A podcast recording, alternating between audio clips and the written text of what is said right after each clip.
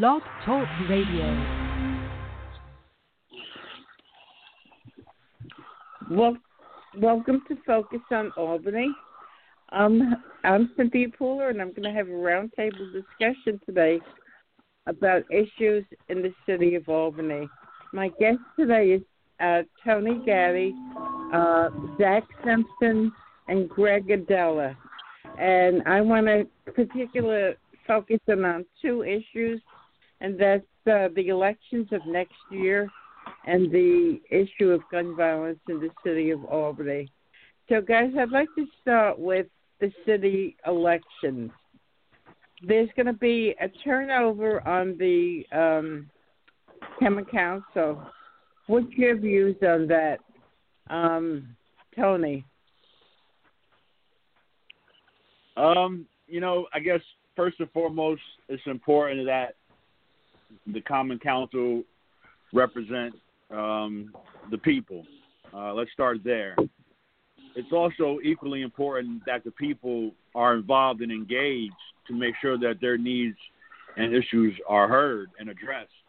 And if there isn't that level of, uh, you know, uh, transparency from the constituents, then it's tough to uh, ask for accountability from the elected officials. So it's it's a it's a total uh, collaborative effort that it will take, regardless of who sits in those positions.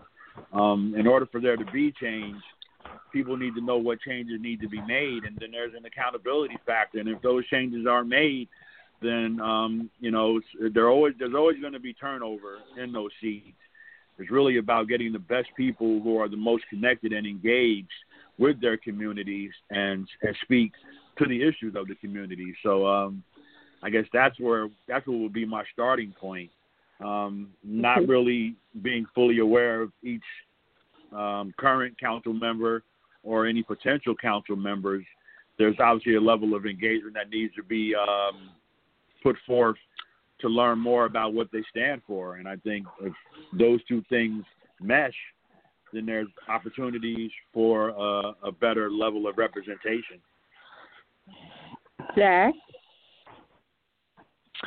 So I'm I'm sorry, Cynthia. You want me to comment on the Common Council um, Right. requirements?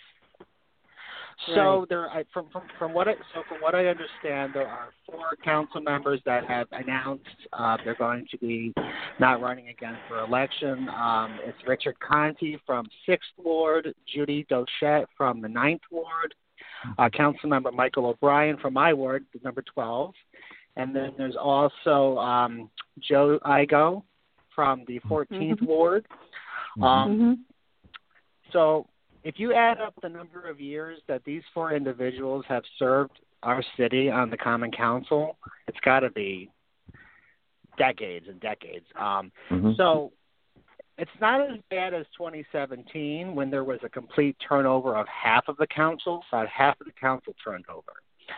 Um, so this is a little bit different because you don't have the whole half the council turning over, but you do have that loss of institutional knowledge, the loss of procedure, um, you know, knowledge. Because I know Richard Conti, he was the um, president pro tem, and he is very skilled on the you know the rules of order and you know the the, the rules, the resolutions, the ordinances. So you know that's a concern that you know you know, even though you're going to have, you know, four new individuals stepping up, running and serving, there's going to be that that real brain drain um, where you're not going to be able to say, well, Richard would have, you know, Richard would have known this or Mike would have known that. It, it's going to be a little harder, but I'm sure that you know, even though they're retired, they're still going to be around and answer questions when things, you know, things pop up. So, but I know all four, four of them very well, um, and I do wish them all the best in their retirement. I know that most of them have, you know, grandkids to spend time with. so, uh, you know, you know, you know, cheers to them. I think you know they've done a wonderful service to our city. Greg? Yeah, thank you. Uh, I'd like to echo, you know, both uh, Tony and Zach's words uh, in regards to the council members that are stepped down, and, and also what I think could enhance the city moving forward. Um, you know, the the, the couple of a gentleman that, that were on the, the council for a long period of time. I know had dealings with my uncle, uh, who has passed away, who was a, a county legislator uh, years ago. So yeah, their service uh, w- was fantastic to have for the city. I think that uh, you know, with what's happening in the city is completely different than 2017, uh, and with the uptick in violence and, and guns and COVID, and, and, and I can I can't say this enough. You cannot blame everything on COVID. There is things that are, uh, you know, a, a foundational concern in Albany. Um, I, I guess we can get to that in the second part. So, in regards to the council, I would suggest that uh, yeah, those guys will probably be around, you know, if we need to uh, grab their ear or get some insight. But I'm a fan of looking to the future and to say, look, we need new blood. Uh, these guys are frustrated. Uh, they do have family lives outside of it, but they're frustrated. Uh, there's, there's, as Tony mentioned, there's lack of very much lack of transparency with from the top down in this city. Uh, it's just blatantly obvious what's been going on in the past few years, and even what's reported on. And I think that with new council members um, who are right for the job that get in, uh, I think it's great to have more involvement. I like how the council members uh, the past few weeks, in, including Mr. Ellis, uh, how they are speaking their mind. I think this city uh, is notorious for not wanting to rock the boat of their fellow constituents, uh, and I think it's high time that it's good to to have disag- con- you know constructive disagreements for the betterment of the city. So I think that uh, anyone who, who's willing to step up and wants a job has my blessing. Uh, I think you're moving forward just needs to be, you know, transparent and very much more vocal. I've also noticed that, you know, a lot of these councilmen are getting more vocal now. Where were they before? So yeah, they were speaking their mind, but they really need to get fired up more. That's what they're in there for, is for uh, to get the word uh, from the people back to the to, to the people that need to hear it, uh, and, and and start truly, truly cleaning up the city from the inside Greg, out. I, I agree with you. Um, Corey Ellis has been more or less a silent partner over the years, mm-hmm. and he had run before. He ran against Jerry Jennings. He ran against Kathy Sheehan for mayor, and then he uh, teamed up with Kathy Sheehan to um, run for common council. And all the years that he's been common council president, which really hasn't been too many, but he's been common council president, and he's been silent. He hasn't said much. And now all of a sudden, you know, when he might run for mayor again, um, how come all of a sudden he found his voice? What do you guys think? Well, it's Greg. If, if I can answer that, I think it's pretty much like how politics has been run for for the the the, uh, the way of the entire world, the history of the world. You know, a lot of people speak up uh, when election time comes around, uh, and that's when they pour it on hard and heavy to uh, to to get reelected or in there. Now, now I'm not, I don't want to uh, you know also there. Look, I'm also a type of person that espouses positivity, and people can do a 180. Perhaps they had a breakthrough, and they said, you know what maybe we are just spending too much time uh, frittering our time away. Let's really get involved and let's do this. This is a good time in, in the history of life and in the city to turn things around. Have some humility and, and speak up. Now, for that to work, though, every single resident has to hold these people accountable 100% because there's a lack of apathy in the city of Albany. I mean, I think it was, to my figures that I got uh, on the poll in 2017, it was under seven, 17,000 people that voted total in the entire city of Albany. So that's something that has to be looked at too, uh, you know, because there's just people. I I just think there's a lot of people that just don't care and they're getting more frustrated uh, with the city uh, and the lack of transparency and and the and the le- basically, in my opinion, the lack of leadership that it has right now. What I I found I've I've lived in Albany since 2009. I lived in Saratoga County for many years before that and and what I've noticed over the past um, 11 years is that uh, the politicians play musical chairs in the city. Uh, they might run for one office, they might not get it, they'll run for something else, and you really don't see too many fresh faces. And when mm-hmm. you get people like people like Barack Obama said, "Run, run, run for office," It's it's more complicated than that.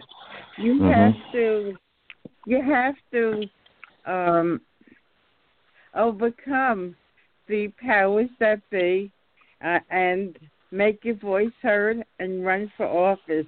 When so many people who have been in this game for a while just keep running, and the majority of people who are watching this become spectators, I don't think that's a good solution.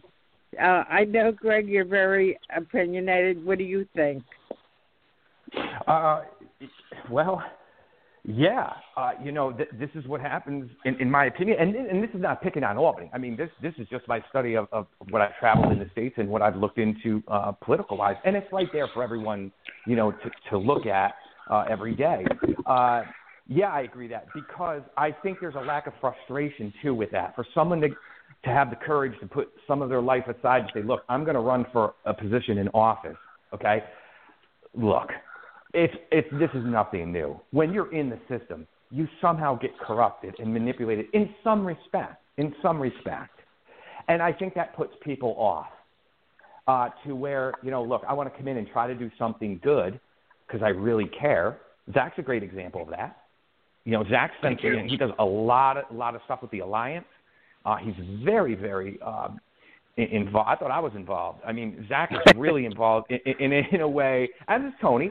You know, and I think that um, you need. Uh, I've said it before. I said it in my docu series, one of my pieces this summer. You need people, okay, in my opinion, to answer the question from Albany. You need that trust from people that know the streets and know the region for empathy. You can't have leaders turn their backs.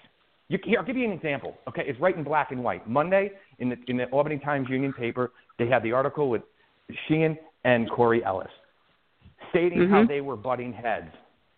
Okay, because uh, they they want more transparency, and Sheehan saying uh, di- diverted a little bit from it, and then um, her chief of uh, operations, Brian Shea, had said, uh, "Look, uh, what the, the Sheehan doesn't want to politicize anything that's going on and talk about what possibly, you know, if she's going to run uh, next year or not. Uh, but Sheehan, to quote in print, Sheehan is currently concentrating on assisting former Vice President Joe Biden's presidential campaign. That, I'm telling you, is a slap in everyone's face. That's a slap in our business that's 77 years old, uh, other friends' businesses and restaurants, the good people who are the residents of Albany, uh, and to slap in the capital region. Because you mean to tell me that with 118 shootings on your watch, that you have time to focus your attention on D.C.? Albany is very much in a deep hole, and it's been that way since 2017 when she said she was going to do A, B, and C and X, Y, and Z. It's all in black and white. So I think there's some frustration that's bubbling up with these people, and the more that gets uh, dismissed and there's no accountability by any type of outlet in the in the 518 that I know of, other than radio, that holds these people and is really bringing it to light. Uh, I think that's what needs to shift and change to where uh, people can come in and actually feel like they're making a change. And also go back to what Cynthia, Tony, and I believe uh, Zach might, may have mentioned. Forgive me if you didn't. But I, I'm a huge believer in term limits.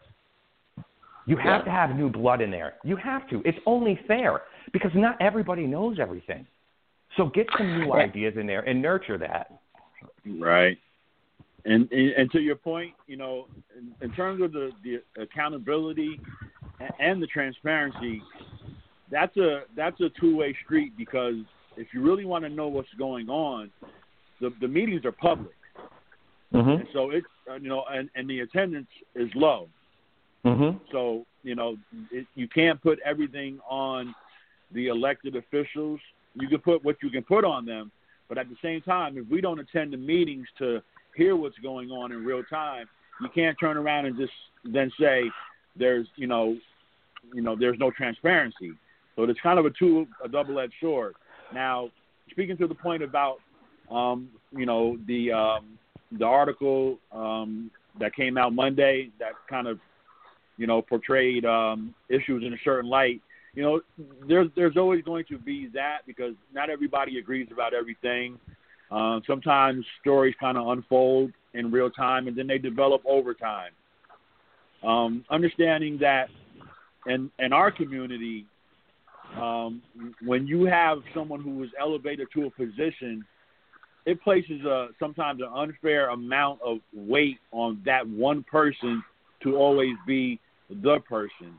So from from my perspective, it doesn't really matter to me when people speak out, especially now in this moment. There's almost a a, a given that uh, it's time to speak out. Certain things have to be said.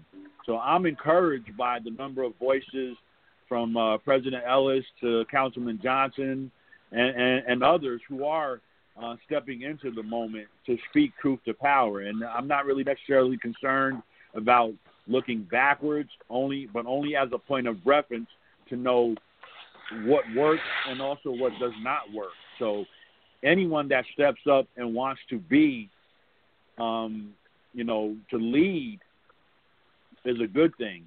Understanding also that I, I've always, um, as somewhat of a student, understood that you know in some ways we're all public servants, but when you decide to run for office, you make a choice whether you want to still be a public servant as an elected official, or if you just kind of want to be a politician, and and that sometimes the lines can get blurred um, with those um, you know choices. Because those choices determine how you decide to, to advocate and represent your constituents. And um, you know, I, I'm encouraged by by what I'm starting to see um, gradually, slowly, in um, not just elected officials speaking out, but also public servants um, who are just private citizens who care about their communities. Um, specifically, as a as a as a chamber, you know what happens in certain communities just inherently means more to us. And it's just a, a given fact. So we have to be concerned, just as concerned about Arbor Hill and West Hill as there is concern about Pine Hills. And those resources that are not getting to Arbor Hill, West Hill, and the South End, may I add, you know, that has to be as much of a priority as the, the development, if you will, of other communities that consistently receive resources. Now, you know, I read an article recently about a community center coming to West Hill. Okay, that's that's great, but what about the South End? You know, where will that community center in West Hill be located? Will it be uh, convenient to residents of Arbor Hill? You can't just take a one and done approach. Just like it's not, you can't place all the weight on one council person, one uh, council president. It is a partnership between residents, businesses, mm-hmm. organizations, mm-hmm. and elected officials. If one part of that chain is broken or weak, the whole chain is weakened. So I don't put everything on the on any one person.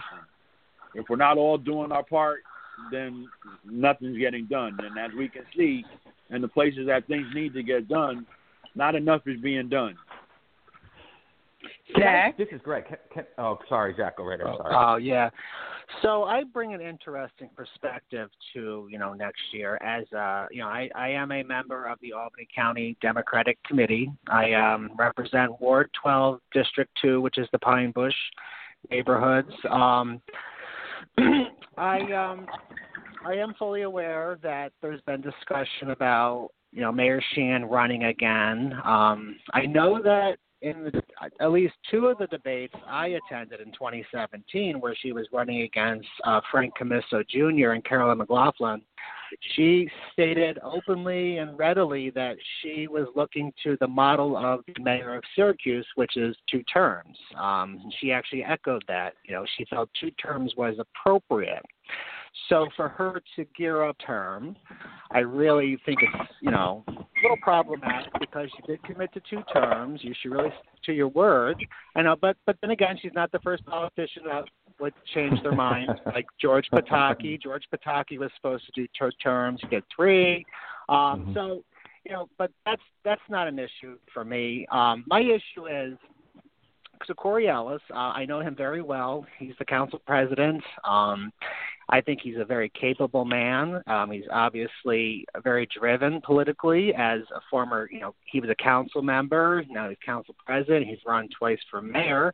I think one time with Jerry Jennings, he almost he almost won uh, the primary, Mm-hmm. um, but unfortunately came up a little short. But I'm a firm believer that you know when you make that really difficult decision to run for political office, you have to really start asking yourself some questions, which is, do I have the cash on hand to run? Do I have the donors to reach out to to contribute? Do I have a story about why I want to run? You also have to look at do I have the support to run, not just money, because you need boots on the ground. You, you know, depending on what race you're running for, you need a campaign manager, you need a treasurer, you may need a field director. So these are those Mhm. things that it makes it a really difficult thing. I mean, anybody can run for political office. Anybody can. But the question is, what type of, you know, apparatus you have? What type of apparatus can you put put together if you don't have one? And, you know, how committed are you to representing the real interests of the people that you're trying to represent and not just the interests of the mayor, the interests of, you know, the majority. Mm-hmm. That's something that people really have to think about. And I, and I really wish more people that do decide to run for office really would make better decisions because you do see those people that run over and over again for the same thing and they just never reach you know they can never pull themselves up on that bar. Um so you know so that's where i come from you know i'm involved with the committee you know. There's been rumors about me running for office someday. I won't comment at the moment but um if i ever do i think i would do a phenomenal job because it's not about the politics it's about the people. And that's where i come from. You know, Greg? to your point, Zach, sometimes it's a matter of um, people making that commitment to run and putting together the right team to support their effort. Um, the, the resources that it takes are uh, obviously, you know, the amount of, uh, you know, campaign fundraising you must do, but it's also the campaign fundraising that you need to do too because Yes. that support, that groundswell support, comes from the community. Are you speaking to their issues specifically? Um, you can't really talk about Albany as a monolith because what happens in um, certain parts of Albany is different. So therefore, the resources, the investment, the level of uh, engagement is different. Um, all the way down to the conditions of the streets themselves. You know, how how well are they paved? Um, uh, is the is the trash being picked up? It, you know, as a chamber, we have to look at if we're going to bring business opportunities to our communities, then the the landscape has to be such where businesses know that they can be sustainable and profitable in those communities, and that that setting of the foundation is incumbent upon what is required. You can't just say, "I need you to open a black business in a black community just because you're black." That's not that's not good business. So then, Uh, again, I'll go back to that. I'll go back to that partnership aspect of what a city is really all about, and the mayor is essentially the president and CEO of the business of said city. Yeah, if if I thank Cynthia, and, and good points by uh, Tony and, and, and Zach. It, you know, to the point of partnership, I, I, I'm a firm believer in this. And when I started making the series this two and a half years ago, it, that was exactly the point. Our family's been there for 77 years. Bloodshed is on our block.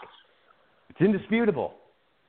I, I, talk with people that are on the wrong side of the tracks in life at least three times a week. Okay, so the team blends over into the if you're going to use you know the, the CEO comparison as Tony did with the CEO, everyone needs to report back to Sheehan with transparency, and she needs to listen to what is being is being said. Now you hear that often, okay? Our fifth ward, Jahmel Robinson, I don't see eye to eye with that guy. It's public. It's nothing personal, not at all. I've said that to him. It's just business because they talk about you know, uh, you got the county executive, the mayor. What can we do for the city? Okay, well, they want to hear from people. So we're white. We happen to be white. We have a business. I try to say, look, and, and this is when I sat with the mayor and both Chief uh, Sears and Hawkins.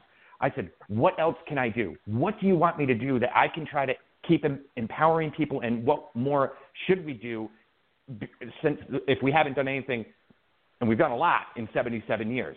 So I can't get through. I can't get through to him, Robinson. So how is anybody else supposed to get through with him? You can't. So I've, I've simply asked, look, you know, and I've said to the mayor too, this is all fact to where I said, look, I will do that. She was going to have her people reach out to me in her office. In two years, I haven't heard anything. So it's very hard, and that's why that's what saddens me. Because if you come over to the West Hill and see how uh, impoverished parts really are, there's no sense of empowerment of what they say they want. If so, come and walk the streets.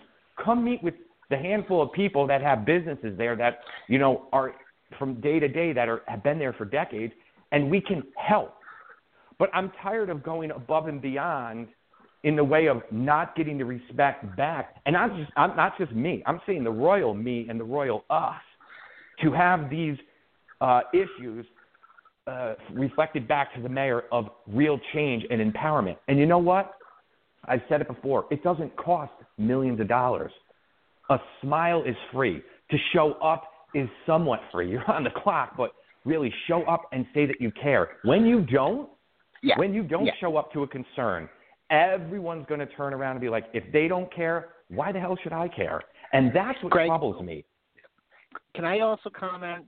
So, I deal a lot, um, you know, because I'm vice president of my neighborhood. I'm, I, I'm on the executive committee of Council of Albany Neighborhoods, and I, I'm the founder of the Uptown Cooperative. So, I communicate a lot with departments, you know, city departments, the mayor's office. Mm-hmm. My my real criticism is everybody's entitled to an acknowledgement, an acknowledgement of receipt, of an email, of a phone call, of a voicemail. Mm-hmm. And when you don't get that acknowledgement, that Mm-hmm. courtesy of an acknowledgement saying, "Hey, I got your in- I got your inquiry. I'm looking into it. I'll follow up when I have your answer." And then maybe Mhm. you'll come back around and say, "Hey, I'm still waiting on your answer. I didn't forget about you." That's good business. That is Yep. good business. And quite frankly, I think we need to start bringing a little more private sector industry knowledge into the into the public sector because quite frankly in my business if i don't acknowledge emails i get in big trouble Okay. Mhm. Absolutely. Yep. that's a problem for me and um, Yep. i've had more than more I've had more than more, more than one instance where I just don't get an acknowledgement. I think that's offensive to a lot of people, and, I, and it's not It- good. I agree 100% with you, I, Zach. I, I, I, I regret to tell you guys our time is up for today. Okay. So Oh, no. We'll, we'll resume this conversation soon. Uh, you've been listening to Tony Gaddy, Zach Simpson, and Greg Aidala. This is Focus on Albany. If you like this show, like us on Facebook. Hey guys, it was a real pleasure. Thank you. And thank you everybody for listening. Have a great Thanks, day. guys. you. Thanks, Cynthia. Thank you. Thanks, Bye. guys. Have a good bye, day. everybody. Gentlemen, Bye-bye. be well. You Bye-bye. too. Bye bye.